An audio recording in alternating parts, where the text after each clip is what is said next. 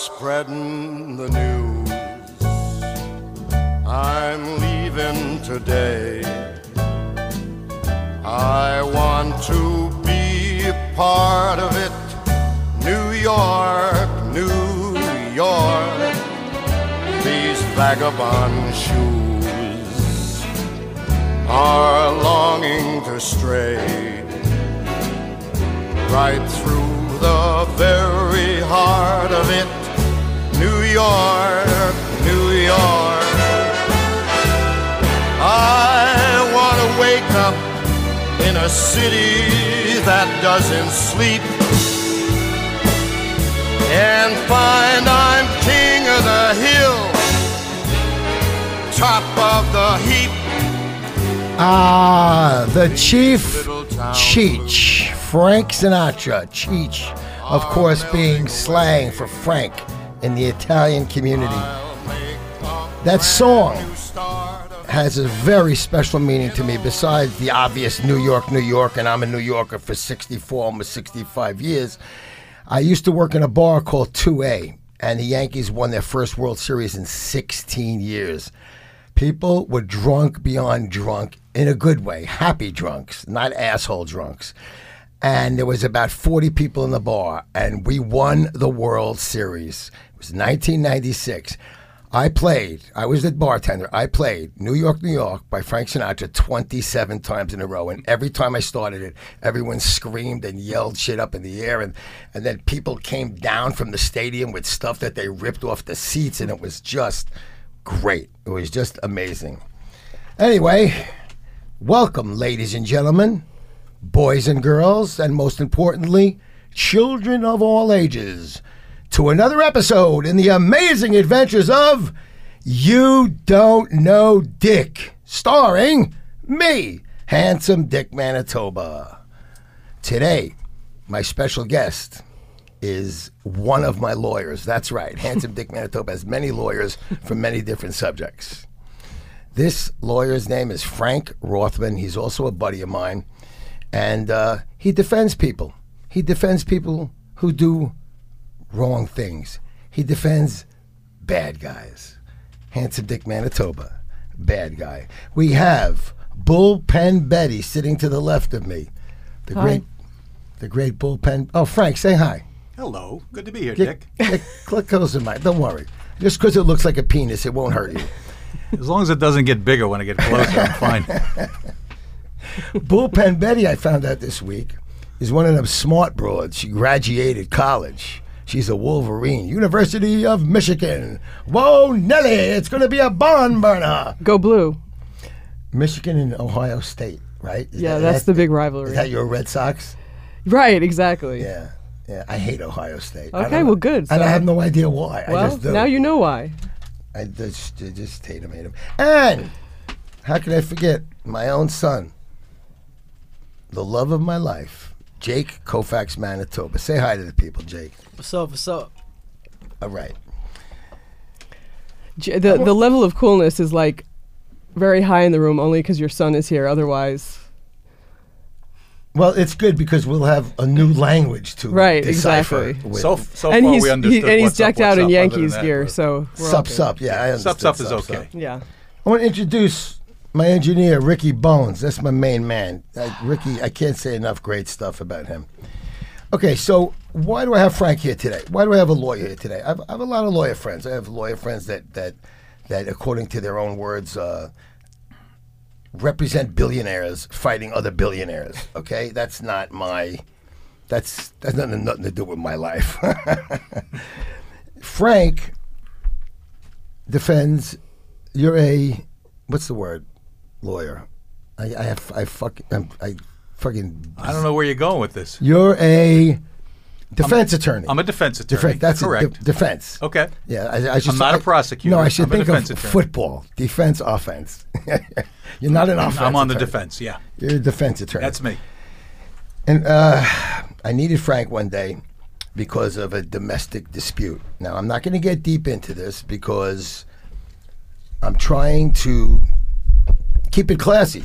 Because if I tell the whole story, detail by detail, it's letting you into my household, into my family. It's talking about um, my ex mate. It's talking about my son's mother, and you know, keep that to a minimum. Just go through some generic stuff. But anyway, there was a domestic dispute, and uh, I got locked up for a little while, the better part of uh, of a day. And all my life, I had heard about these two things in New York City, and they scared the shit out of me just because I was hearing about them. The tombs. I mean, come on. It's, you're going to die in the tombs. It sounds like something from Egypt where they're going to lock you up for 4,000 years. The tombs, and you're going through the system. So I went through the system, 64 years old. I waited to mess up for 64 years. I never messed up, never been arrested. I grew up in the Bronx in the 60s and 70s, Lower East Side, you know, doing all the bad shit that I did, and I never got arrested. So you messed up. You just never got caught. I messed up many times. Okay, you said you never messed up. You messed up plenty of times. You just happened to get caught when you were 64. You couldn't run as fast. right, that's the interview's over. Get him out of here. You know, got to be correct here. You're right. I messed up many times. I just never got caught. That should be the worst thing you ever do in your life. Put it, It- like that. It's like Richard Nixon. You know, he messed up many times, but then he got caught. right. You didn't get impeached, though, Dick. Don't worry about it. That's one Dick that didn't get impeached. But, and I thank the good Lord for this because I did have a number to go to Vietnam and a letter and a number, and I was going to go. And then at that time, boom, war ended. I don't think I would have done very good at that age in Vietnam. You had flat feet. You couldn't have gone. Right, You're left-handed. from the Bronx to the rice paddy. it's like Biloxi Blues, but like you know, So let, let's let's straighten something out because I want you to know that I am, um, beside a gruff, loudmouth egomaniac, I'm also kind of a sensitive human being, and that I am sensitive to the fact of the thing that we now call Me Too in America. Um, many, many, many, many, an unbelievable amount of women I've spoken to in my life have told me they were abused either physically or sexually as children by mothers, fathers, uncles, aunts, next door neighbors. Um, obviously, the things coming out with Harvey Weinstein and Bill Cosby. I mean, you know, you know, when you see a few things like that coming out, you know that that's the tip of the iceberg, and you know that it's it's invaded our society. It's uh, part of our society, and people are coming out left and right. So there is such a thing as Me Too. But let's get something straight. When something goes wrong or comes to the forefront, like Me Too, that doesn't mean that every crumb that's mildly associated with a man and a woman fighting gets swept into the big bucket of Me Too. That doesn't mean everything is the same. And in my particular situation, it wasn't. So here I am in the tombs. I get out. I talk to a uh, lawyer, the free lawyer that you used to work for, well, the, Right, I'm not a free lawyer. the organization. well, legally. Well, legally, it's, Legal yes, aid I was a legal aid lawyer for 10 years, yeah. She was kind of a cute Jewish broad too, a little pierced nose. You said, so in the span of two sentences, you went from Me Too to Jewish broad. Like, you got to. You got to figure out which path you're going down and try to stay on that road. Um, They're kind of inconsistent. let's put it this way: to people who don't know me, I screwed up. To people who know me, they're laughing because they know that I respect women and that that's just me kind of kidding around. It's like my father. My father used to always say things like, like, uh, hiya, doll. And I thought that was so funny that 40 years later, I still go, hiya, doll. It was okay then. It's not okay now. What am I supposed to do? Learn the new book of, of you know, uh, you know, what to say, what not to say. Yes. It's not, me it's not that hard a book to learn. Frank, everything you gave me, you're taking away right now. I'll give you some back. Go ahead. All right. So I get to court. Now, all my life, I'm to be scared. All right. I know a lot of the cops at the precinct that arrested me, and they were very kind the way they arrested me and how they did their job. They did what they had to do. And I was in the jail, and I was like, always, oh my God, I'm in jail. It was like hanging out with a couple of guys. I got like like OG props, you know. I was like, you know, this guy's got tattoos. He's an old timer. He's been through the mill.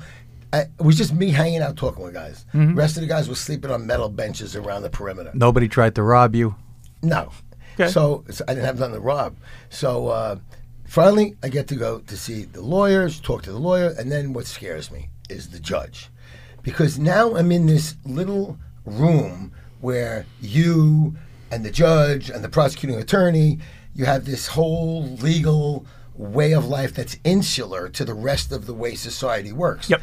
And if you don't know Yep. the game and you're not used to it, it's terrifying. Intimidating. Well, you used a very important phrase there. If you don't know the game, and I've said for years now, it is a game. You just have to know how to play it. Inside the courtroom is a game.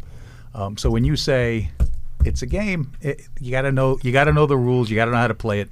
But it is a game in the courtroom, and to an outsider, it's intimidating. But to people who are part of the system, like me, it's Just another day It's the just job. another game. I always made an analogy. Tell me if it's a good one. Go ahead.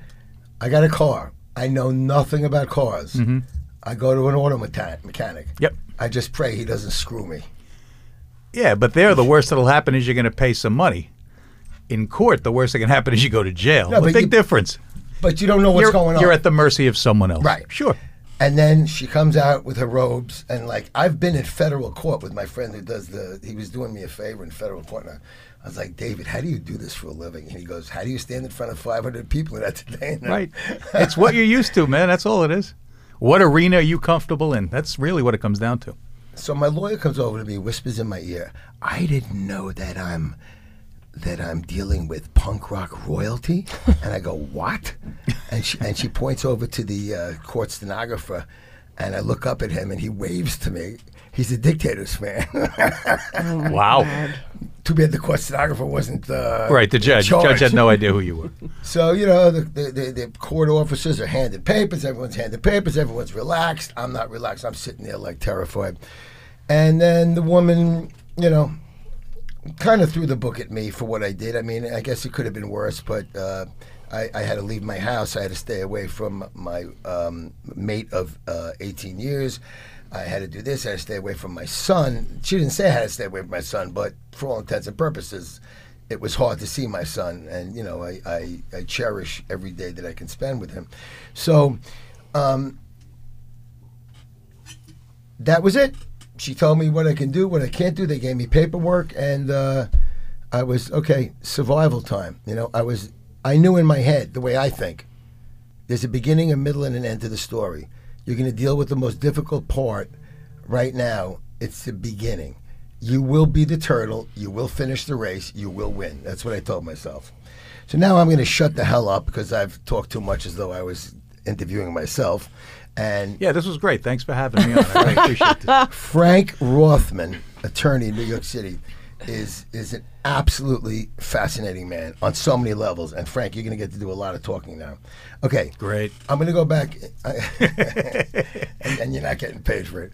I'm going to go back uh, chronologically. Okay. Okay. You told me that you grew up in this neighborhood in the East Village of New York City. Born and raised, Lower East Side. Wow. How far back does that go? Father, grandfather? Grandfather. Your grandfather, born and raised Lower East Side. Grandfather, born and raised Lower East Side. Father, born and raised Lower East Side. Me, born and raised Lower East Side, and I'm going to say all of us within probably a half a mile for three generations. In fact, I don't know if you know this, the building that I currently reside in now with my wife and two small, well, not so small anymore, boys, um, that's the building that I was born and raised in myself. Wow. We moved back in after the birth of my second son. I was living on 4th Street, and we needed a little bigger apartment, and we found an apartment in the building that I grew up in. So I'm now back living in the building that I spent my first 15 years of my life in with my wife and two kids. So you you have that disorder that's a fear of open spaces, right? Of leaving. Anything north of 14th Street is like upstate New York. Yeah. I know what you mean. Yeah. No, When I there's no reason to go up there. when I come down like Second Avenue and I cross 14th Street, You're I home. I start breathing again. Yep. No, I'm the same way. I'm the That, same that's way. fantastic. So Yeah. your grandfather, you're talking like 20s and 30s. Your father, 40s. 50s. Grandfather born 1900. Had a pharmacy on the corner of 5th and A from 19. that pharmacy with the swinging doors. with the automatic doors. On the well, yeah, in the twenties it didn't have automatic doors. pharmacy? That was my that was the Rothman family pharmacy. Yeah, That's unbelievable. we had I'm that pharmacy from 1920 to 1975, I think, until the IRS closed it down. That's a whole other story, though. But yeah, yeah, we've been here forever. So then, okay, now you don't have to talk about this or not because I can talk about whatever you want. I'm an open book. I want to talk point. about your dad. Uh, all right, Great. here's why. First of all, there's a 20 minute documentary. Correct. It's called. Can we curse? You can say whatever you want. It's called "Fuck You, Mr. Rothman." I read that interview about the fuck you Yeah. part. They're assholes, you know, the assholes. Because I read some the right things about how well done it was. Yeah, it was Okay. very, it was really well done. Ladies and gentlemen, fuck you, Mr. Rothman. And for those of you that don't- don't know Jews, it's R O T H M A N. And it's a 20 minute documentary on my defense attorney. And it's to me, to me, as a New Yorker, as a human being, fuck New Yorker, it's fascinating. So you get a chance, get to know Frank, and um, he'll tell you some great stories. Now, I'm big into Oprah moments, which means I go back into family. Do we win a car? Oh, Everybody you- gets a Xanax. Oprah. Oprah was born January 29th, 1954. I was born January 29th, 1954. Sally Haddock, the veterinarian on 9th Street, whose husband owns Veselka, was born January 20th. We all came out of the womb the same day, January 29th, 19. She's a billionaire. Sally Haddock's probably a millionaire, and I'm A I used thousandaire? to be a thousandaire, but I've dropped. I've dropped. you're a hundredaire. but you get to interview me. Uh-huh. Look at that. That's the consolation prize for you. Could be a lot worse than It not could be, knowing. Without knowing you, man, I don't know where the hell I'd be. So, um, so in other words, the Oprah moment to me is um, I really am interested in who people are and where they come from, and um, I want to know. You talked a lot in this, a lot about your dad. Yeah. So, in your own words, whatever you want to say, talk about your dad to me. Wow. Um, What did he do? well, he, I mean, he went to Fordham Pharmacy School. And so he was a pharmacist by that's what trade. want the good stuff. He was a pharmacist by trade. Um, and then later in life, gambling issues took over his ability to function as a responsible adult, I'd say. And he, he was a very sick, degenerate gambler who resorted to almost anything he could do to support a gambling habit. And his pharmacy background came in handy. we'll put it like that. I mean, Oh, he- wow. yeah, he was into a lot of stuff, and I was a part of it with him. You know, growing up, I saw it all. I saw the triple beam scale on on his dresser, the mortar and pestle that pharmacists use. You know, filled with coke and lactose. You know, that's So did you think you should become a lawyer at that point? well. What happened was, you know, you always you always look to your father for guidance, whether he's good or bad or right or wrong. That's your usually the most influential figure in, in a kid's life, and so he always spoke about his attorneys, and he had many over the years because he was arrested many times. Um, he always spoke about them in the most glowing terms. Those were the heroes. And so I wanted to be a hero. And I wanted to be a hero in his eyes. So the best way to do that would be to try to become an attorney. So I dabbled in his lawyer's offices over the years, and he helped me. it's actually a very sick, funny story, but he helped me to get into law school. Um, Wait, we like sick funny stories. Can you sure? I'll give you a sick, funny story. don't So, excuse me. When I was in Fordham, I was a decent student, um, but I didn't do particularly well on the uh, on the what they call the LSATs, the admissions test for law school. the LSATs. there you go, the LSATs. Fordham in the Bronx. Fordham in the Bronx. Yeah, yeah. I went there. my father did- went there. My grandfather went there. My uncle went Wait, there. I'm interested because Vince, They all- Lom- Vince Lombardi. yes, they You're all went out to with the. the Catholics. they all. I was going to say well, you're the Jew going to the Catholic It was school. me and three other three other me. people were part of the Jewish Student Union at Fordham University, the biggest group of schmucks, or the smallest group of schmucks you can imagine. Literally. that lasted about a week. Um, Was I was like your fir- crossing myself in no time. Um, so you were uh, uh, o, o Roth or I didn't. I didn't do particularly well on the LSATs, and my father, my father had a friend at the time. This is all true stories here, who was a prostitute, and she was very tight with my old man. She had a thing for him, and I'm pretty sure they had an affair. I'm virtually certain they had an affair for a while. And one of her clients was someone who was, I think, on the admissions committee or board of directors at the law school I went to.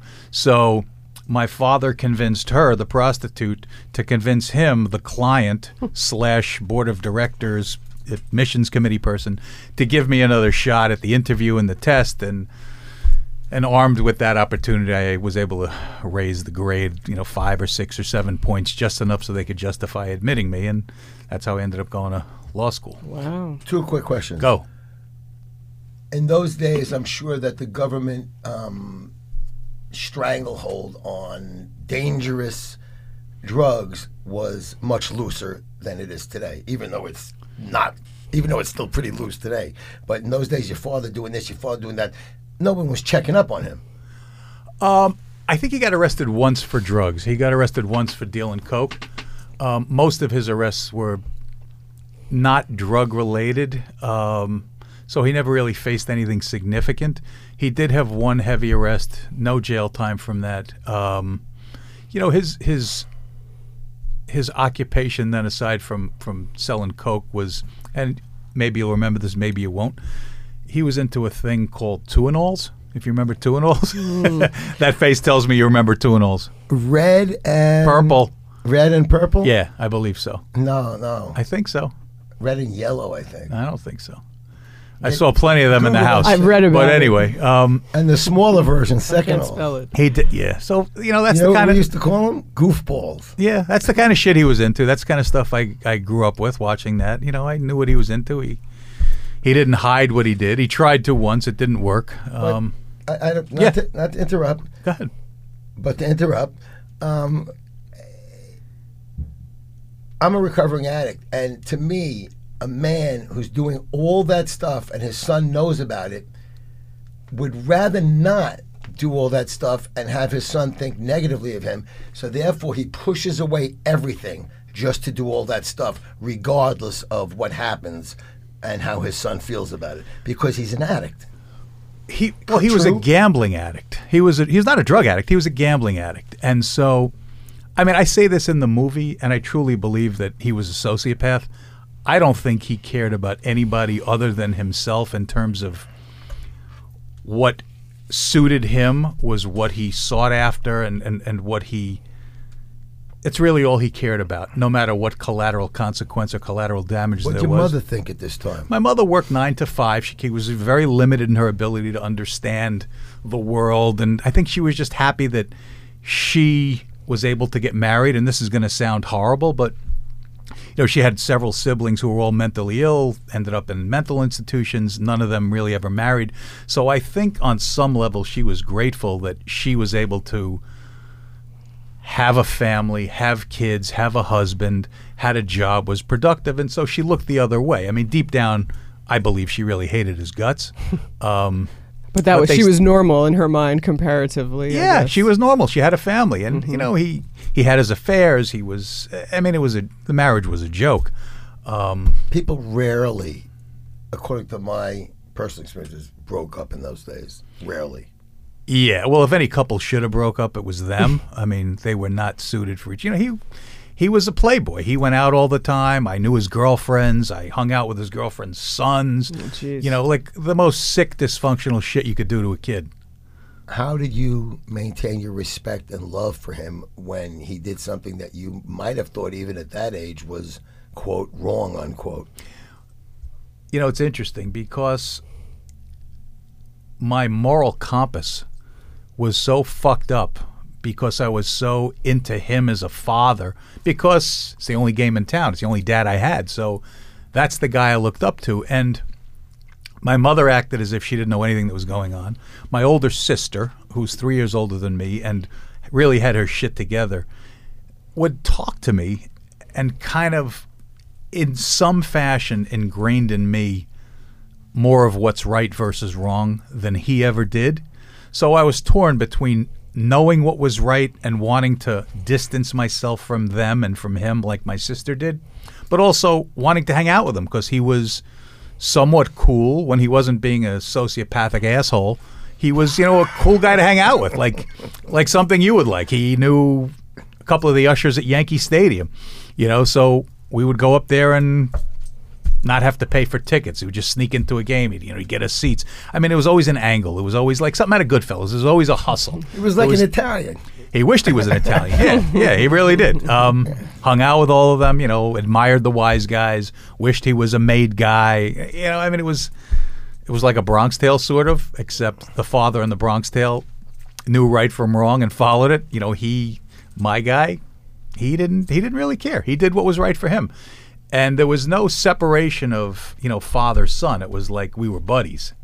That's the way he treated like he treated me like I was his buddy rather than his son. Um yeah, you're looking at your son, but I get the feeling you know where to draw the line, you know? He didn't. He didn't. And so I was exposed to a lot of shit that I shouldn't have been exposed to. Um, but that's uh, that's the driving force behind why I went to law school. Oh, yeah, because that would have.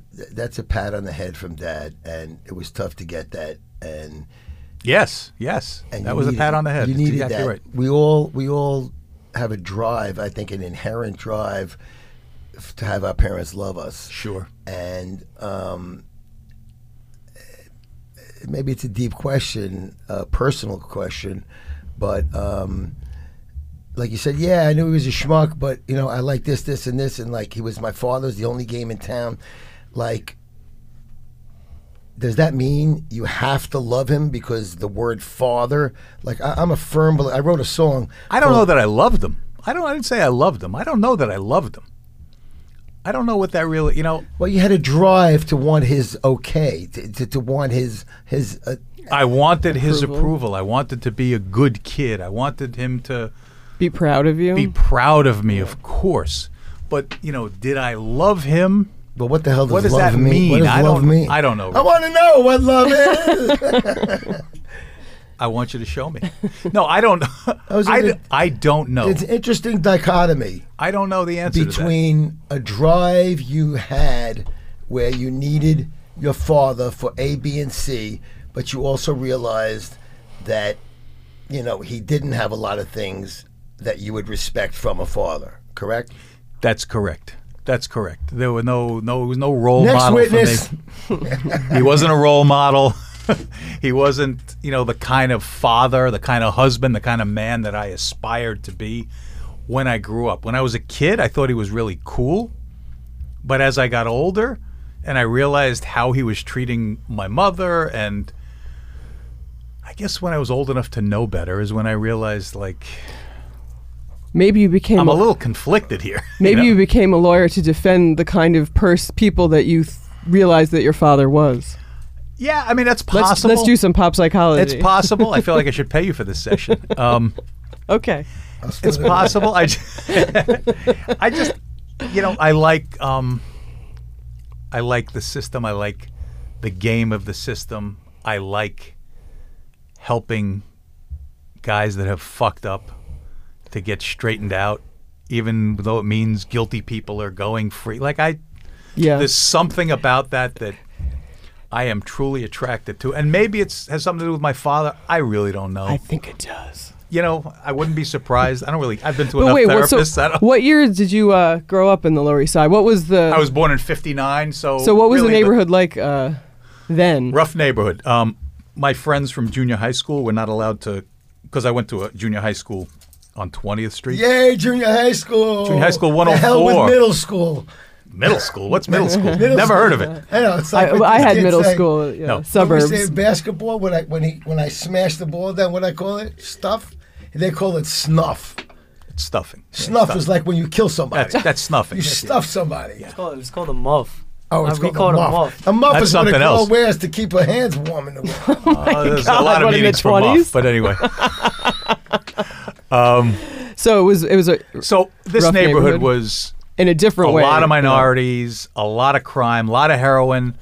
Um, I was, you know, my nickname was White Boy in, in grades, public school as we called it, but that was, I guess you Well, call it mostly grade Spanish? school now.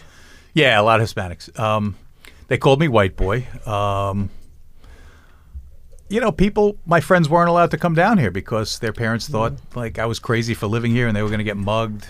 Uh, you know, but for me it was home, so I didn't give a shit. I got, Right. you know, I got beat up once maybe in my childhood, and that was it. I mean, but the neighborhood was rough. Except I was so used to it, it didn't seem rough. You know, it's it's the way it is. It's all you know, Right. so it's not that big a deal. Nothing to compare it to. No, no, no. I mean, now it's you know, million dollar Disneyland? apartments. Yeah. Yeah. Well, here's what we do. This was a nice amount of talking. We're going to continue with my attorney, Frank Rothman, and he's become my friend. Uh, I want to go back a drop, tell a little bit more of the story.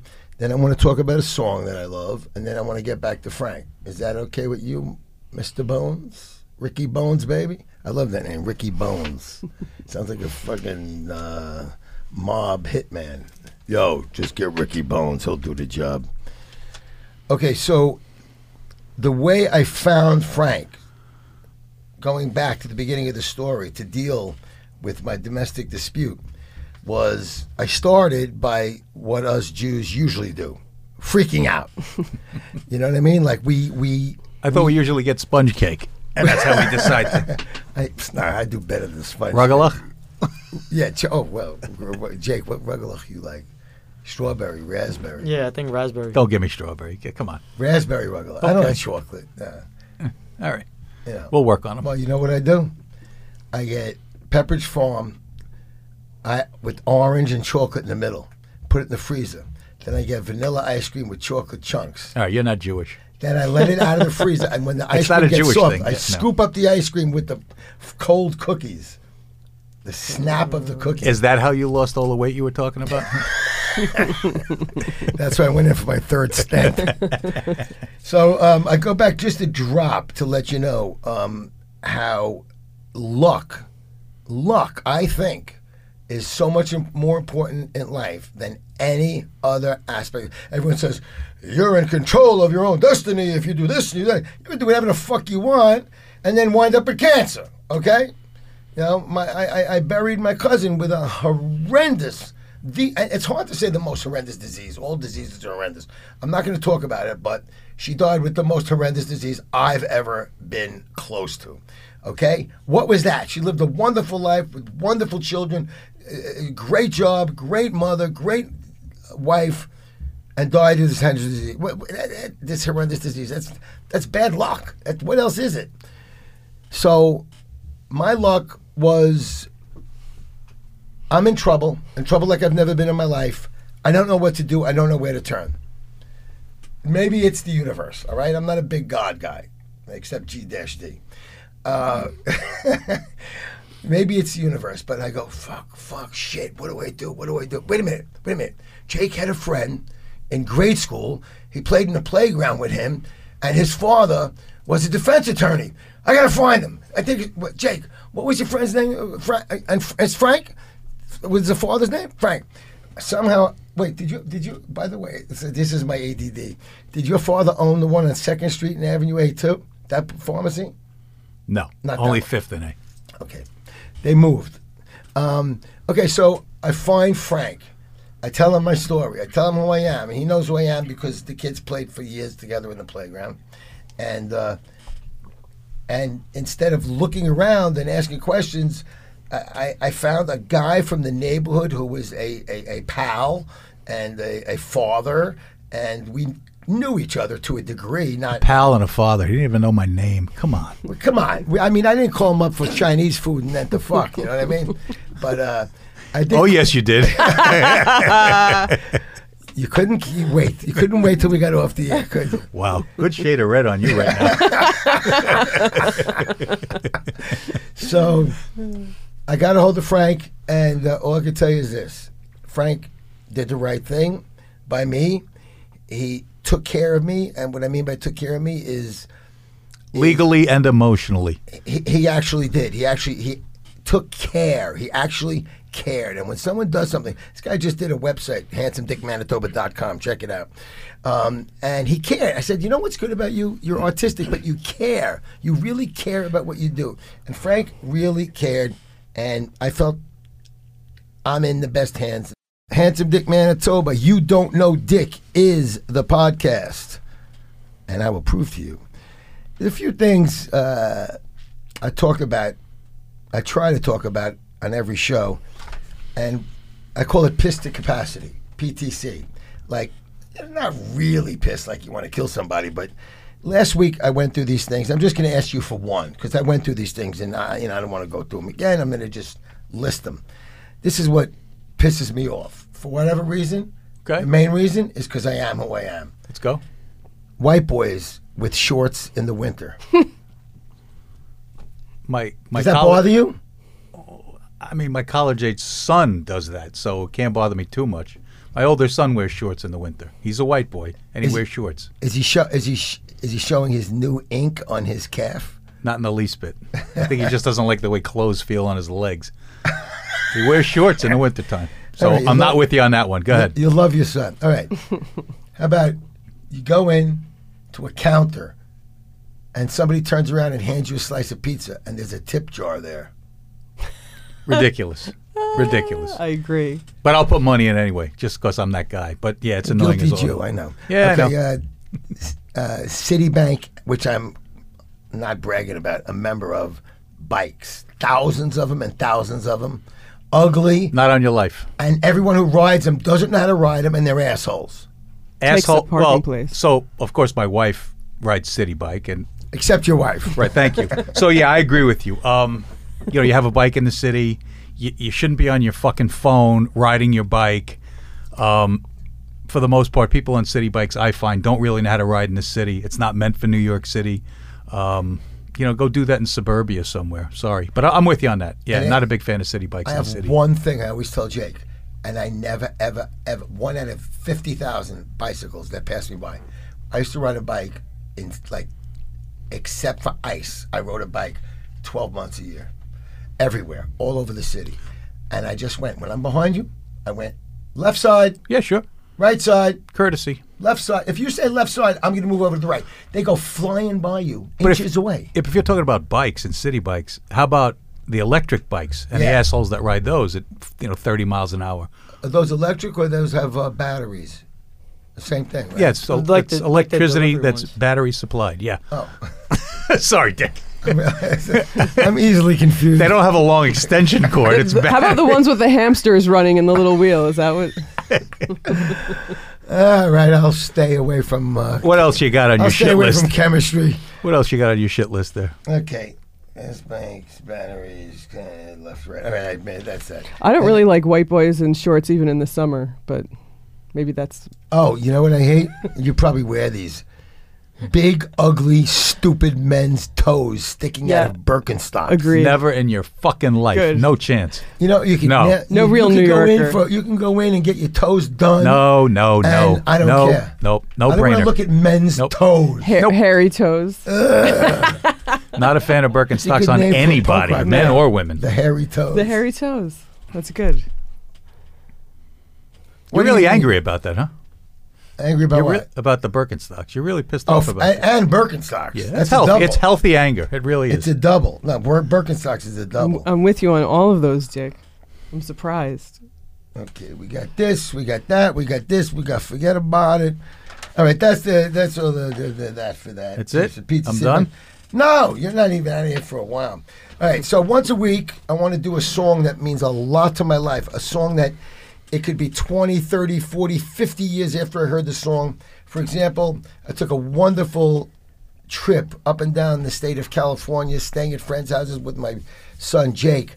And uh, what car was it? A Dodge It was a, it was a Dodge Charger, Dodge Charger. We Ooh, were- Oh, a vintage cool, or a right? new one? new one. It was uh 2016. So, so I have a friend who's a who's a state um judge in um, Fresno. Fresno. So we meet for steaks with him and his brother, who's a lawyer. His, he's, he's, a, he's a lawyer. He's a defense attorney. He goes, I don't make no friggin' money. You ever see that big sign? 888-888 car exit. That's where I make my money. So his brother's this. we- played with them as a band. His brother's this long-haired Republican, I think, attorney who's just a great guy. I love the guy. I don't care what political uh, affiliation he's uh, he, he's with. It doesn't matter to me.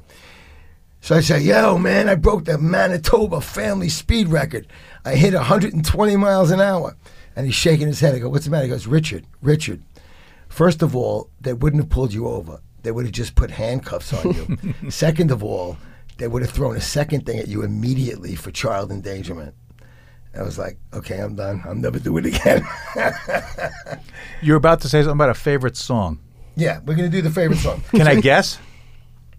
No, it's not my favorite. It's like it's like okay, A song that means something to you. M- means a lot. You know the song. No, I don't. But We- given we the talked fact, about it given the fact that you have me on this show and We it's a talked song about that it means before. a lot to you, Don't cheat. no, I'm not going to cheat. I'm going to guess. But we talked about it before. you didn't talk to me about. You're getting You old. were in here and we were talking about setting it up. the song that I'm going to guess that Yeah. probably means the most to you. Not the most. Since well, Just- it means a lot to you, yeah. and having me as your guest today is uh, Billy Joel. I'm an innocent man. Got you. That was a long setup for Listen, nothing, listen, man. Here's the thing I ahead. said to people when they said, "Well, what's your show about?" Because it should be about one thing. I can't have it about one thing. I can't It's have it your about ADD sex. kicking in. I I, my show is about. I'm 64 years old. I've lived in New York City my whole life. What I do you mean? you were my- 65. I'll be 65. Oh. Oh, God, God, Okay. willing. Good Lord, willing. Don't be presumptuous now. Um, that's right. Hopefully, I, I can't have a show about one subject because I've traveled the world. I've been in rock and roll bands. I've gotten through some real bad times.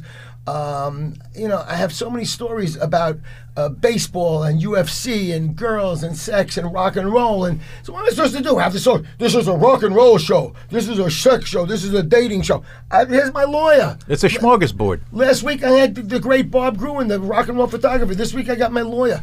It's a show about life. It's a show about everything. It's a show about a guy who lived in in New York City for 64 years. Just like Seinfeld was a show about nothing, I'm a show about everything. Okay, so once a week, what I'd like to do is pick a song out that, you know, rock and roll changed my life starting in 1964 with the Beatles. Okay, Beatles the greatest band ever. You you can't understand what it's like to be 10 years old and the Beatles hit. Okay, so since then there are songs like I'll wake up and go, that's my favorite song ever. then two days later, that's my favorite song ever. So along those lines, I'm going to pick a song each week. I'm going to talk about it or read a review about it.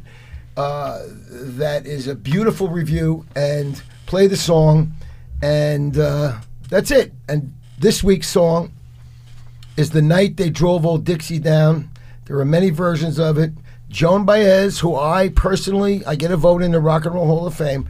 I personally voted Joan Baez into the Rock and Roll Hall of Fame. I thought she was a very important, very influential, very talented musician. However, I'm pissed off because Levon Helm is a god to me an absolute god. And the fact that Joan Baez, it's not anyone's fault, it's not Joan's fault, she had a bigger hit than the band, is fucked up.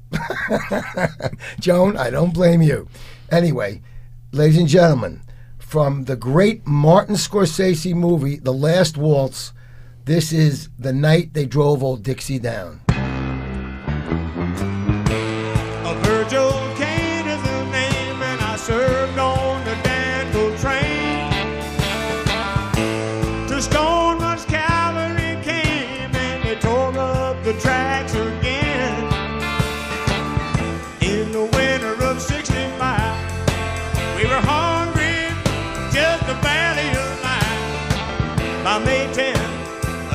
itself. It's a time.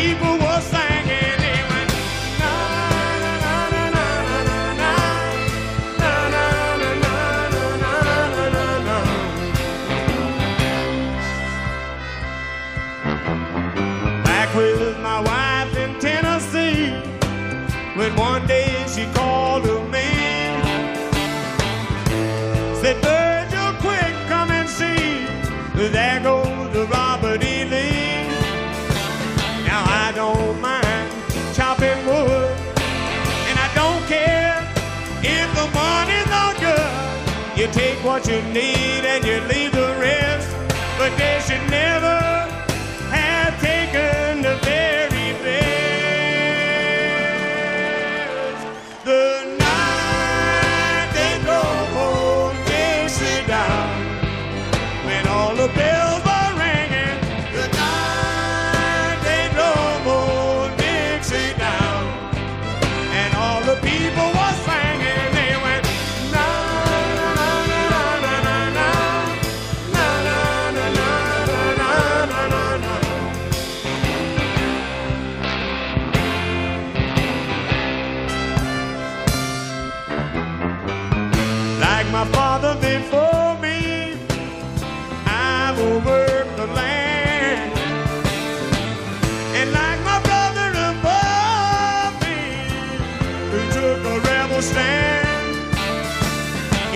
straight in.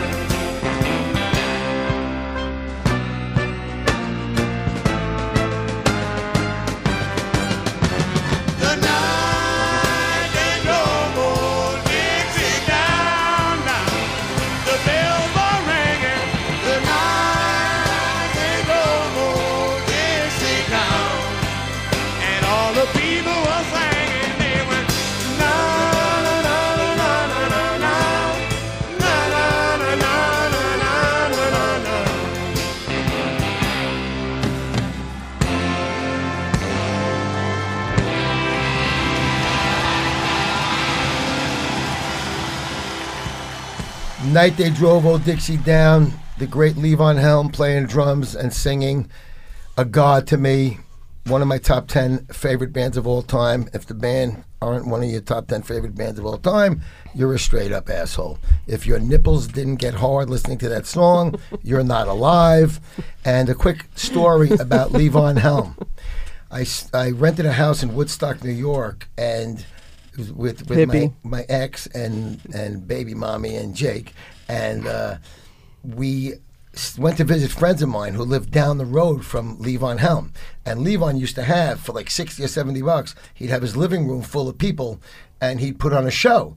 And I picked like uh, the, I'll spend a thousand dollars on a gift, and of all the times in my life to pick a time to be a cheap, I don't want to say it because people get mad. You know what?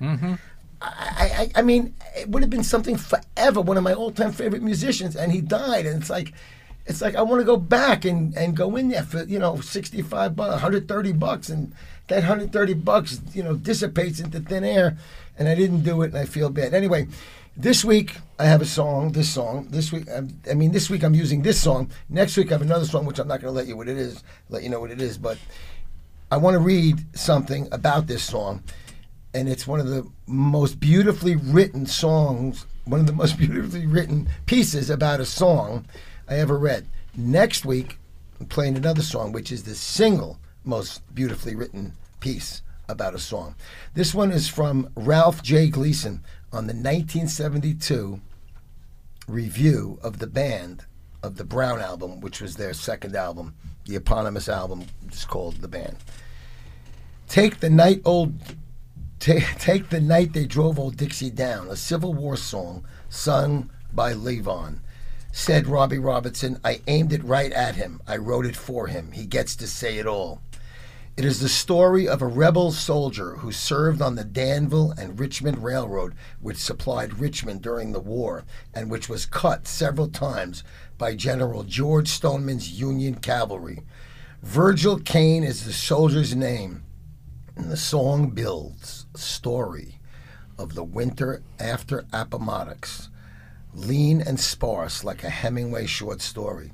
Nothing that I have read, from Bruce Catton to Douglas Southall Freeman.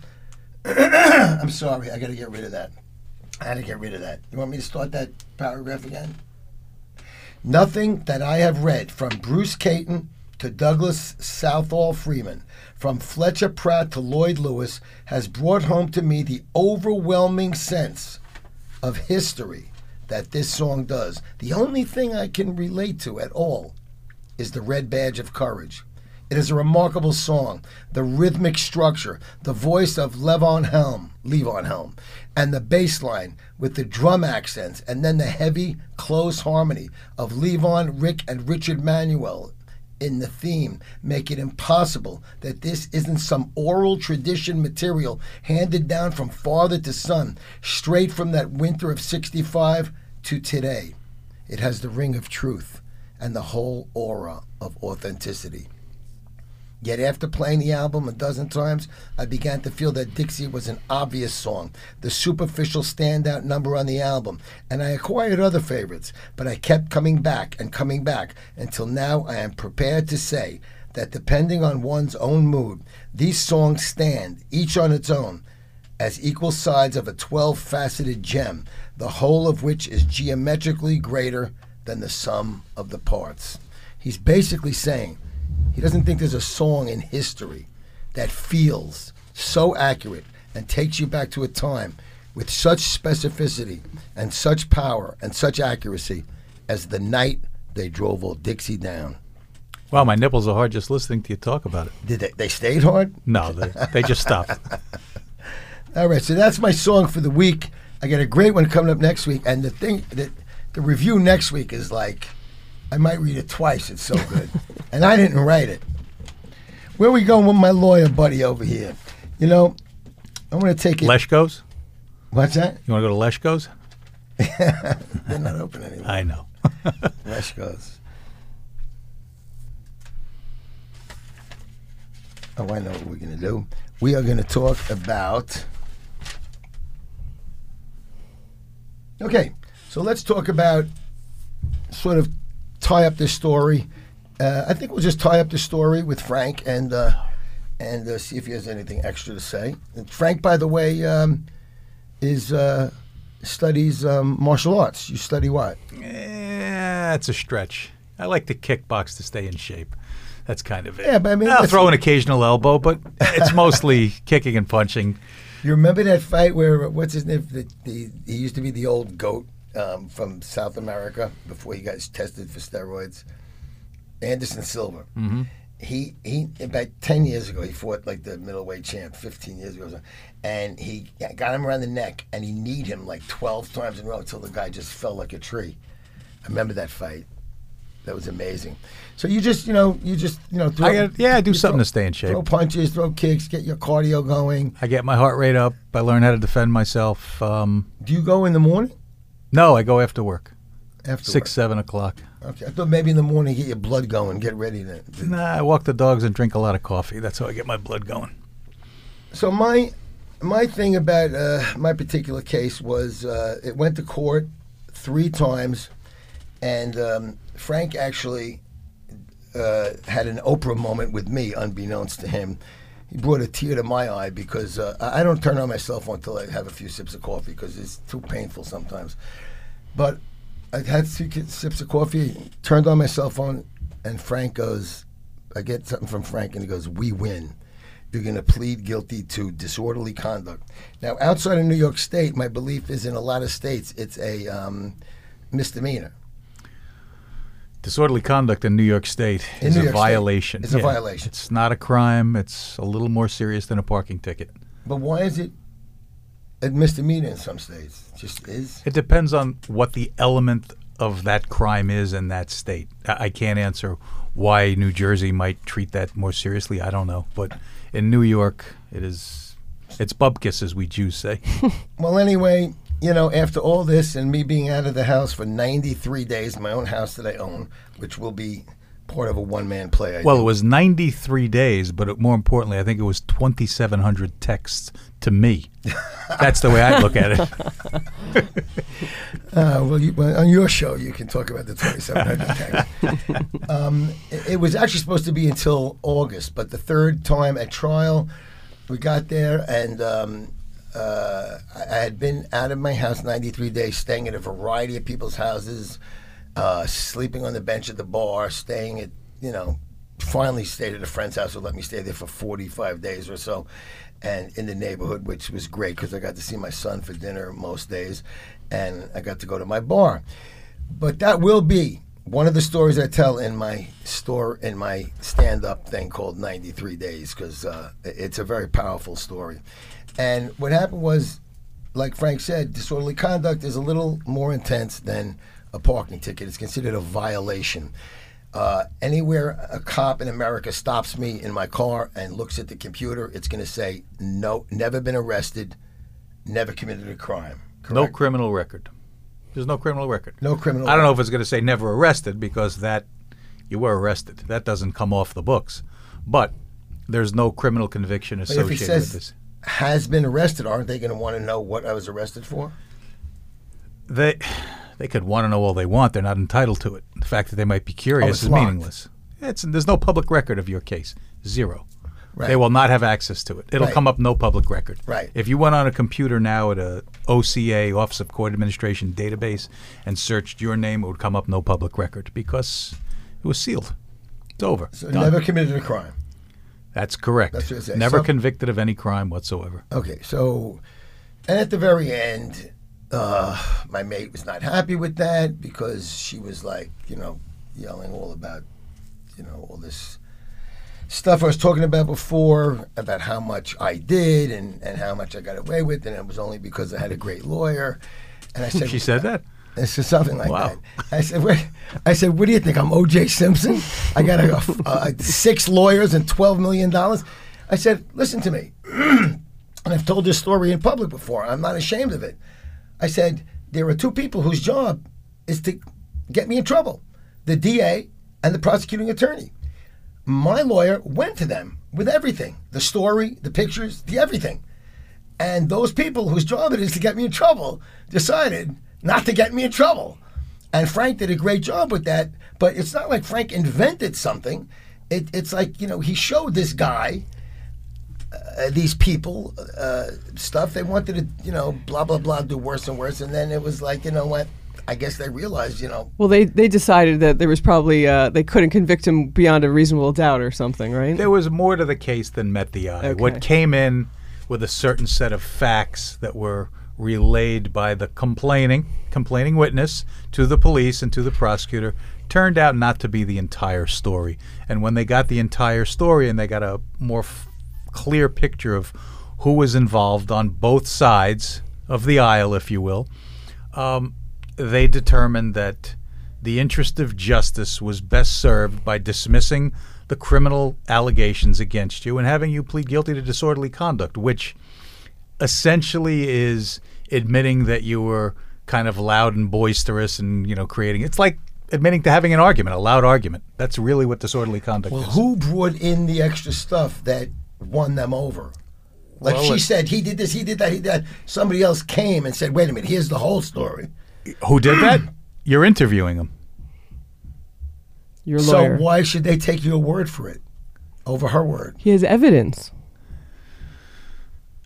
This is interesting to me. I don't know. i can be very persuasive at times i made him an offer he couldn't refuse no. you showed them proof why she was being hysterical. I explained to them what the case was really about.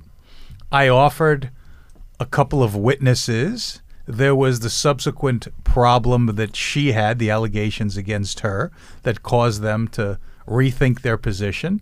And they decided enough is enough. Let's Okay. let's just end this. This is not worth you know, we're not taking this guy to trial.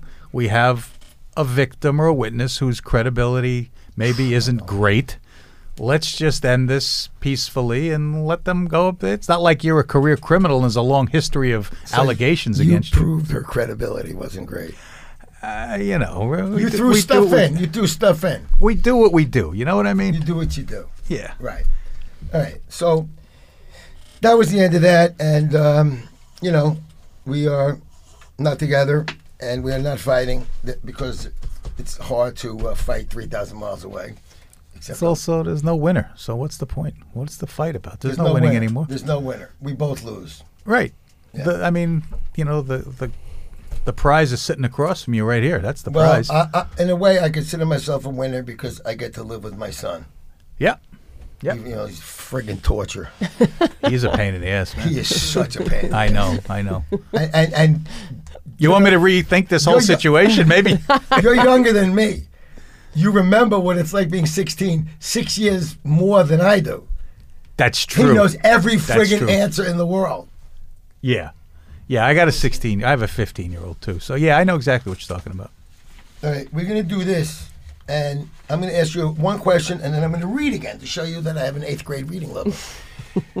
um, you did explain. I want to hear it again. What drove you? What do you think you would have been like as a lawyer, as a prosecutor, and why? What is the? What are your? What's your genetic makeup that made you not be a prosecutor? why wouldn't you go that way? Okay, so my father, I'm growing up. My father's a criminal. All his friends are criminals. He's, ge-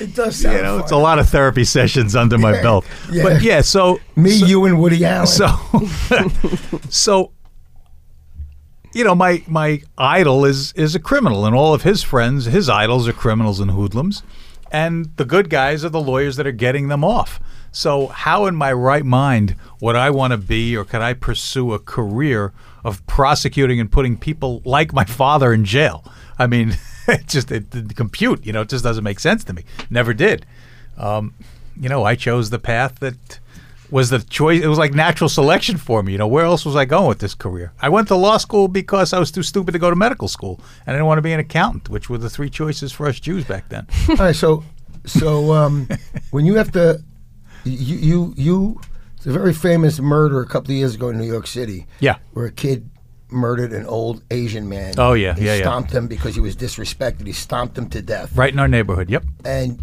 now, there, if you look at the news, there's got to be people, let's say the Asian community, with signs. They and, came every day to court. His family and- came. And, you're the biggest piece of shit in the world. I was up there, yeah. Right. So you, you But I was respectful to them. I always am to families of victims you in just court. you just shut it out and shut it down, and Yeah. you you, you know what your job is. It's got nothing to do with me. I know It's a- they're angry. I know they want to kill the guy that I'm representing. They wish nothing but harm for him. I'm the guy who's trying to get that kid off or get him the best possible deal. So of course they're going to be angry at me. But I'm polite and respectful and I'm not sticking their faces in it. I'm doing my job and I'm doing it passionately and you hopefully well, but it has nothing to do with them in terms of my interaction with my client. Like it's it's not about them. And I make that clear to them. Like is it is it your sense of doing the best you can for your client, or is it is it something more majestic than that? It's a great question. Well, I don't know how majestic it is. Well, you It's know what I probably mean. pretty selfish. Well, I it's mean, uh, very American. It's it's it's very. nah, bullshit. It, for me, it's it's no. def- Well, defend wait, when defend the read people who need it the most. when I read this, you're gonna take those words back. Okay, uh, you read very well for an eighth grade reading level. no, so you know, I'm that type A asshole personality that I want to win. I want to win for my client, even though he's, I mean, a despicable human being. I want to win. I want to win because the odds are against me, because it's a case that I'm supposed to lose. I want to win because I want to come out on top. It's got nothing to do with the Constitution. It's got nothing to do with, you know, flag wave. It's about me and my desire to do the impossible on a case like that where the crime is on video. The whole fucking thing was on video. And I have 12 jurors looking at it and they're cringing. And they can't stand the sight of my client and they can't stand the sight of me because I'm the mouthpiece for this guy. But I thrive in that environment. Hmm. That's what I want. Wow, takes all kinds. Fuck you. it's uh, That's who you want in your corner, man. I, I thought you were a, bit, a little more majestic than that. I was gonna. Ah, don't let looks fool you. well, listen to this. yeah. Excuse me, I'm going to read now. Did, You want me to read it? hold on, hold on. I have a 16th grade education. I'm sorry. Go on. Did John Adams defend the Boston Massacre soldiers? Eight soldiers, one officer, and four civilians were arrested and charged with murder, defended by lawyer and future American President John Adams. Six of the soldiers were acquitted, while the other two were convicted of manslaughter and given reduced sentences. Who defended the British soldiers in the Boston Massacre, John Adams. It was ironic that revolutionary John Adams took the job of defending the King's soldiers while loyal prosecutor Samuel Quincy of proving them guilty. Thomas Preston and the eight soldiers were to be tried separately according to the magistrate. that was the, kind of like what I was getting at. That uh, not necessarily that you have to um, uh, associate with that history, Mm-hmm. But the fact that that history exists, which is which is you know what I don't want these scumbags, but this is what we this is what we made. This Well, is so, America. so I was half kidding. You know, I said yes, I want to win. I want to win, but I wanted to win because I truly believe that kid was not guilty of murder, and the prosecutor would not plea bargain. They wouldn't negotiate. They wanted a sentence consistent with a murder conviction, and I truly don't believe that as fucked up and heinous as that kid's actions were, that he intended to commit the crime of murder. He didn't have the intent to cause the death of that man. He caused the death and he intended to hurt him and he intended to hurt him badly. But there's a difference between intending to hurt and intending to kill. And while I thought he should have been given a plea to manslaughter, and that's what I argued to the jury, as it turns out unsuccessfully, um, I truly believe that kid didn't mean to kill him. And it's the difference between a sentence of 25 to life, which you will end up doing at the end of the day, probably 30, 32 years, or on a manslaughter plea or conviction. how many manslaughters are there? There's two different degrees. So couldn't he go for the worst degree of manslaughter? Yeah, the worst degree is manslaughter in the first degree, which, I mean, not to get too technical, it's a violent felony in New York, a Class B violent, which means there's a minimum sentence of five years and a maximum sentence of 25, of which you will do 85%. That's on a man one, manslaughter in the first degree. He was charged with and ultimately convicted of murder. Murder carries a sentence of 15 to life minimum or 25 to life maximum, which means on his ultimate sentence of 25 to life, he'll end up doing close to 30, 35 years by the time That's the parole one. board. That's murder one. murder one, murder two. Yeah, yeah. He got convicted of murder one.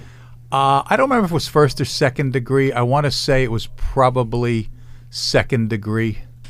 I don't think he was charged with murder one. Murder one wouldn't apply to him. Because that they well, that's were- premeditated or something. No, Is that- there's not, that's that's a foul. That's a TV term. Oh, it's it's all okay. intentional. The question is: Is there torture involved? Is it a contract So killing? you Is it multiple there homicide? Alone, everybody hated you.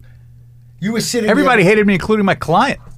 He did. Yeah, he didn't like me. I mean, he thought I was an asshole. He wanted me to say it wasn't him. He wasn't. Oh. You know, it was ridiculous. Yeah. His defense didn't mean anything to me in terms of what he wanted me to do because it was absurd. I was going for a the only possible. What does that mean? The only possible defense. Are we getting the cut sign or something? I'll come back. No, don't worry. I'll give you the cut sign. You'll know the cut sign. Yeah. So the only The first person in the history of the world. excuse me. There's a cough button. You know, you can hit that but- cough button over there. No, my man Bones, first person in his world, said I'm not loud enough. Nobody ever complained that I'm not loud enough. Shit, now I lost my question. I was going to ask you. Uh, the only defense he had possibly was to for me to try to convince a jury he didn't mean to kill the guy. so, So that was that. We didn't win. So he was saying that his client hated him too because he wanted to give some absurd story about yeah. I mean, it was all ki- yeah. all right, let's go through a few more. Where we going? And then a few more, then we wrap it up. Um, we're going to Anthony Mason. Ah, What okay. happened? New York Nick, Anthony Mason, my man. My Mr. man. Rothman took care of him. What happened? You got your haircut What did he do? like Anthony Mason. What the, Are you what a the- Yankee? Are you a baseball fan at all? I'm a Yankee fan. Oh, okay. Oh, we're gonna do top five Well, Yankees. all right, wait, wait, okay. shh. Sorry, I'm, I, that's Excuse all I me, care bullpen about. You Benny. know. I'm an old Yankee fan, though. I haven't watched baseball in No, you're- 25 I'm an old years. Yankee well, fan. yeah, that's true. Um, Mason, yeah, had a lot of arrests, a lot of issues with the law. Um, What type of arrest? uh, Arrest is his. he had everything from when I first met him, it was assault on a cop um, in Times Square, supposedly dislocated a cop's shoulder. He's a big dude, Anthony. Anthony Mason was like a was like a six eight rebounder. 6'9", 260. He was chiseled. Yeah, he was a That's what's his name size on the Lakers. LeBron. Yeah. Yeah. he was a big boy. Mace was a big boy. Um, so he got arrested. The first case I had with him was You want to call a boy? felt. he was a big kid. Assault on a cop, um, felony assault, facing a lot of time in jail because at the time he had a prior gun conviction um, before he was in the league. He got arrested in, in Queens and was caught with a gun. He was he had a felony already, so there was a lot at stake there. He ended up um, those charges basically ended up getting dismissed because, long story short, the cop. it's a great story. Um, the cop ended up getting an attorney to try to shake Mason down for money to make the criminal case go away, which is illegal. And Mason's civil attorney at the time reached out to me because I was representing Mason and said, What do we do with this? I said, "Let me take this over." So I took over the negotiations, and I uh, basically, basically, we we ended up, we did good. we got, we got everything on tape. But you had that. We got everything on tape. That- it was like it was like it was like the last card dealt was an ace. It was unfucking real. We got the cop, the sergeant, and his attorney on tape offering to falsify testimony in the grand jury for hundred thousand dollars. Oh my God. So that case went out the window. Okay, so what happened? A few rap artists you uh, Yeah, I've had some hip hop people. Mobb Deep, Havoc from Mob Deep, Foxy Brown, um, Ghostface Killah many years ago. Ghostface. That's the Wu-Tang from? Clan. That was Yeah. many years Wu-Tang. ago. Many years Wu-Tang? ago. Yeah, yeah. All good guys, really good guys. Love them. Really? They're smart. Havoc, Mobb Deep, nice. One of the What nicest kids. type ever. of was they all similar, like drug kind of things? Why would you say it was drug kind of things? Uh, with hip hop, No, it was not drug kind of things. at least pot. Nah, it was like DWI crap. really? That you see, what happens with a lot of these guys in the music industry, athletes, there's always there are always females who are looking to latch on because of the promise to be in a music video, for example. And so when they end up sleeping with the individual and they don't get put in the music video and they get kicked out of the room the next morning, they get really pissed off and they cry rape. And that's what happened to a bunch of these guys. And fortunately, we were able to show that it was all bullshit. And all of those cases got dismissed. Mason had a million cases that got dismissed like that. It's like using it's it's it's using and abusing stuff that it actually happens out there. Yeah, oh, absolutely. know? It detracts from l- legitimate claims. We're gonna do this little baseball thing out of respect to my pal over here, Bullpen Betty. We had something online that people were asking, and it's it's it's a it's like a fun radio question, but it's uh, really kind of stupid because you're talking about a team that's uh, over hundred years old that has had about four thousand good players Right. and about 250 unbelievably great players, and you're saying who's the top five? A- and the game is so different now than it was. But it, I, I don't. I just you know what I do with that stuff in football, basketball. But Yeah. How do you level the playing field? I, I just level the playing field. Okay. I level it because otherwise you're talking about like the mound. You're talking about basketball. You're talking about a, a, a- a six foot five uh, power forward back in 1966. You know, a six foot 10, 11 now. Right. And and now it's a, per- a perimeter three point. What's his name? Um, Steph Curry. Klay Yeah. Thompson Oh, Klay. tied the record yesterday. Yeah. 10 three In a row. pointers in a row to start the game. wow. And he hit. They 11 didn't have three pointers 11 back out in of the 12. day, right? Well, they went back and forth with three pointers. You you weren't allowed to j- to dunk in, in college basketball. Oh, right. So it's like I just take it all. You know, like Wilt Chamberlain was really the only giant monster. You know, there were a couple other big guys, but you know, I take it all. You have to you have to level the playing field. Okay. Otherwise, you're talking about different sports. Right. So who was great at the time that they played? So we talked about the five great. This is stupid because I could pick ten into the five easy. Mm-hmm. But but you know this is like I'm in an arm bar. Pick 5 Mm-hmm. Okay. So five greatest Yankees. Bullpen Betty. Go. you, oh, you want my opinion?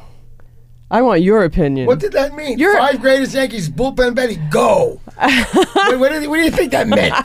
University of Michigan. so the so, well, I mean, it, uh, it's pretty right. So you've got Babe Ruth. That's one. You doing five to one or one to five? I'm gonna do one. Just and one. I mean, so because he's Throw Babe a couple names out Listen, there. listen. Next 'Cause week you can Babe change Ruth. your mind. I Uh, promise. Okay, Next thank week you. change Then your mind. Lou Gehrig. okay. Then Mickey Mantle. Okay. Then Yogi Berra, Mm-hmm. because he's Yogi. And then I'm gonna throw a curveball in there, and I'll tell you why. Reggie Jackson. Whoa! What? Curveball. Richard Why don't you can't just hit curveballs. Why, why don't you just hit me over the head with a mallet? So Reggie Jackson and I have the same birthday. Oh, that's really a good thing. Well, that's important. Yeah. Of course, he's a little older, that, and that just gave Bullpen Betty so much, so much. Isn't that uh, great? And then, and when I first ever went to a baseball game in my life, my father brought me, and it was, you know, the Reggie Jackson years. So, You want to hear a great story? Jake and his friends know where all the teams, basketball and baseball, hang out, and sometimes they go to the hotels. Reggie walked out. I got a picture of Reggie and Jake. Yeah, right here. oh, we got a picture. There he is, Reggie, Mr. Reggie's October. not Mr. Happy. Go. no, I heard he's kind Five of best pain. Yankees of all How time. about I just give you my favorite Yankee? I mean, five best. it's they're pretty All right, easy all to right, all five right. best. No, it's not. It's not. All right. In order, you know. Go ahead, give me one. Give me whatever you want. You're the star of the show. Mariano Rivera. Okay. Okay. I could see In part because he was the greatest ever in terms of you know pitching. What he did. Um, but also because I happened to end up on a snorkeling trip with him, and he and I became friends. Wow. Wow. We bonded over ACL surgery. He was rehabbing his torn ACL at the time, and I was on vacation with my family, and we were on the small chartered boat going snorkeling. Wow. And nobody had the balls to talk to him, although we all know who he was. And I was literally six feet from the guy. And I just looked at him and I said, How's the knee? And he said, eh, you know, not bad. It's okay. And I said, like, what did they use on your knee? A patellar tendon, a donor graft, a hamstring? And he looked at me and he goes, like, how do you know about this? So we started talking about my knee injuries, which I've had several, his knee injury, and uh, and it ended up the end of the conversation. The thing I'll never forget about it was he asked me how I did mine, and I told him you know playing basketball, rec, rec leagues, that kind of stuff, and that I've had six knee surgeries. He yeah he you got to spend stop spending so much time on your knees. or get knee pads. um, so we're kidding each other about you know uh, injuries, and uh, I keep coming back, and he keeps coming back, and he looked at at me and out loud he said, "Frank, that's the thing about guys like us. We can't go out injured." and I looked at everybody in the boat. And I, Did you hear Mariano just said, "Guys like us," me and him, I, I, and we ended up in the water together, looking at sea turtles or what the hell we were I, looking I at. don't imagine you'd ever have to defend Mariano Rivera. No, no, no. He's a religious guy, but Yes, just the, one of the nicest guys he I've a, ever he's met. a sweetheart, say. like Bernie Williams. Right. Yeah, And uh, yeah. The musician and I Bernie Williams. Aaron Judge is going to be like Yes. Well, he already is. Well, oh yeah, but you think he's too young? Well, maybe maybe he- he'll turn to the dark right, side. right. No, but you know what? If I had that story, he'd probably be number one. Mariano to me is either number six or number eight or number seven. It's like Yeah. like Jeter is in is in there. Mm. But if I had to pick now, I'm picking people from 1910 that I never saw. Yeah. So You never saw? I'm gonna. Excuse me. How did you graduate that university? What did you do? Cheat on someone else's test? So, um, Jake, you want to go with? Uh, do you have a top five Yankees, or the favorite Yankee, or second favorite, or maybe just the ones you've seen or read Yes. Let's about? hear from the the youth. It could be the seen youth of or read about or whatever. Um, yeah. So I mean, mine would have to be kind of modern because I I would mainly go on who I saw. Um, Oh, okay, that's fair. That's good. I like that. Sure. let's go. so, number one would have to be Jeter. Um, number two would have to be Mariano Rivera. Uh, number three would have to be Aaron Judge, um, just because of, you know, like I I saw him play and I don't- he's just like I feel like he's gonna be something bigger. Yeah. Like when he Huh, hopes hoping that doesn't get I think bigger. everyone thinks that. yeah right. Um, number four. Um, like this is my favorite Yankees. All right. Um, Whatever it is, it is. number four, I have to go with Mickey Mantle, and we're gonna go back for that one. Um, number five.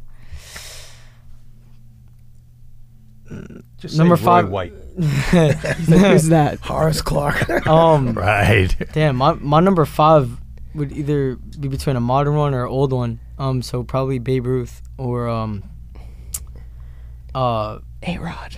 yeah, right. Oh. No, um, You had it Tyler Tyler Austin, but he got Tyler traded. Austin. Wow. So, uh, the reason why I love Tyler Austin is because I just love the way when he played and how he got into so many fights too. Um, Oh, he was he was a beater, man. especially with the Red Sox. Yep. Because when when uh he, he got a pitch thrown at him, he just kind of stared down the pitcher and then started running at him. And he kind of like threw his bat and he went to go punch him and he missed. And then uh, it, they just got into a brawl. And that was during the Red Sox game, and he just kept giving dirty looks. And I just liked him as a player. That that was Well, a good all right, fight. now we go to ice hockey.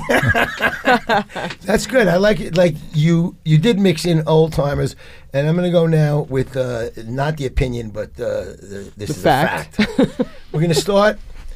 We're going to start at number five. I'm going to take a guy who, I, for some reason, I don't really like him, but from what I read about him, if he played in Fenway Park, he would have hit a thousand home runs. And he was a phenomenal fielder and a phenomenal everything. And he was one of those guys that went into the army, like in the middle of his career, like Ted Williams, Joe DiMaggio. Plus, he banged oh. Marilyn Monroe. yeah. Okay, so that's five.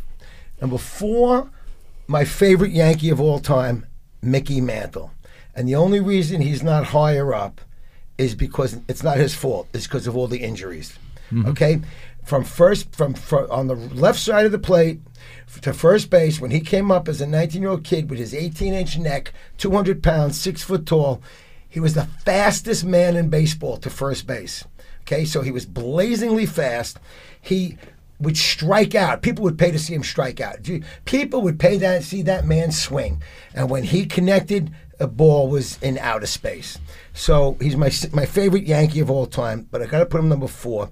I got to put Yogi Berra number three because he was five foot seven. He was a bad ball hitter, like like what's his name on uh, Montreal. Um, uh, Uh, yeah. Who used to be on the Yankees? no, on Montreal. He's a Oh, Mon- Montreal. the Mons- uh, they had a nickname for him. Um, anyway, the, a bad ball hitter. He throw something low and outside. He he'd sway. He hit, he hit everything. Okay. First of all, he's a catcher. He's he's taking care of the whole pitching staff. He's catching, blocking home plate, throwing guys out at second base. He's a catcher, 150 games a year, right? Hit won like two MVPs.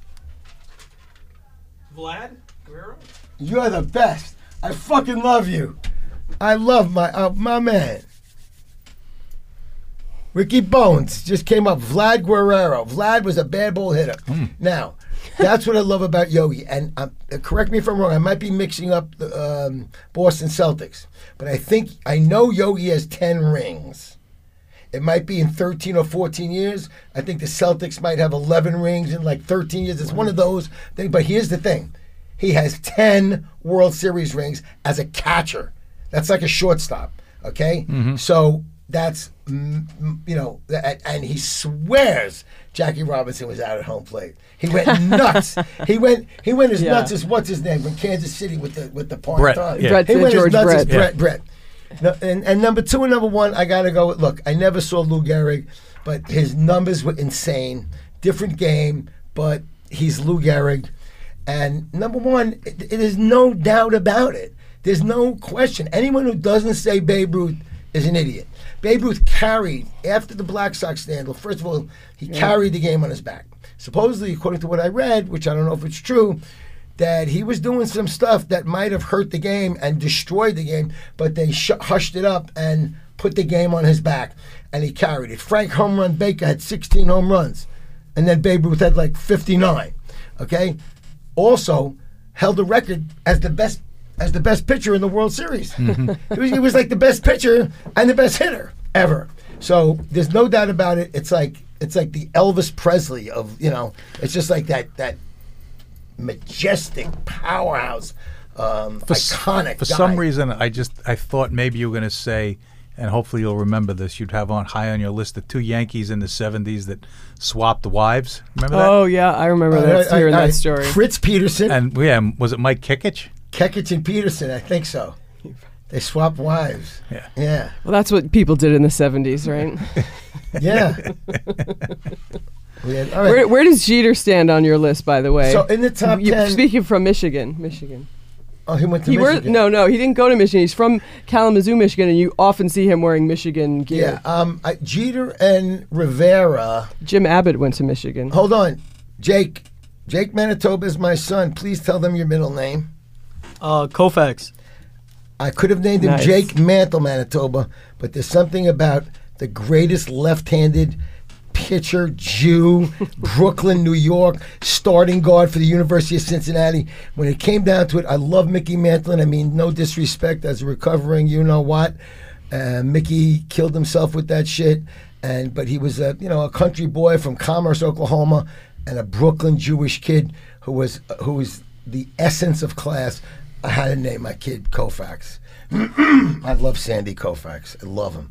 All right, so that's about it, except for this is what we do at the end of the Manitoba program. We do a few questions, and you have no time to think. So this should be easy for you. So Frank, Frank, Frank Rothman. You know, like I, I did this with uh, every everyone I interviewed. Like when I used to work at radio, like like Alice Cooper, and they was like, "Oh shit, these are these are fun, stupid, silly, quick questions." Let's rumble. You have one, two seconds to answer each. You Go can't ahead. go like this. Okay. Okay, I'm going to ask him fast. Ready? Frank Rothman, attorney for Handsome Dick Manitoba. Toilet paper, over or under? Doesn't matter. You got to pick one. Over. Over. Something wrong with you. you might not know this one. This is The Warriors, the movie, or Richard Price's first book, and it was made into a movie, The Wanderers from the Bronx. Warriors or Wanderers? Wanderers. My man, I love you. Tuna fish salad or egg salad? Tuna. Pastrami or corned beef? I'm vegetarian, but it was corned beef. I'm vegetarian now. You're gay? Bisexual.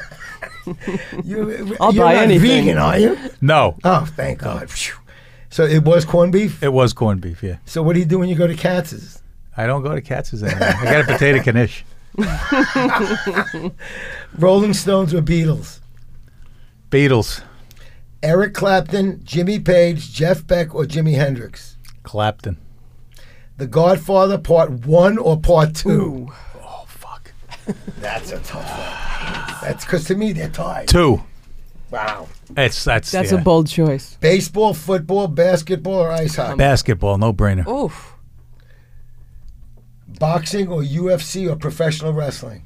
Oh, I can't choose that. Come on. I grew up on professional wrestling. I was a boxing. Way too much time. Pick Sorry, one. UFC now. Bridget Bardot or Marilyn Monroe? Pass. I don't like blondes.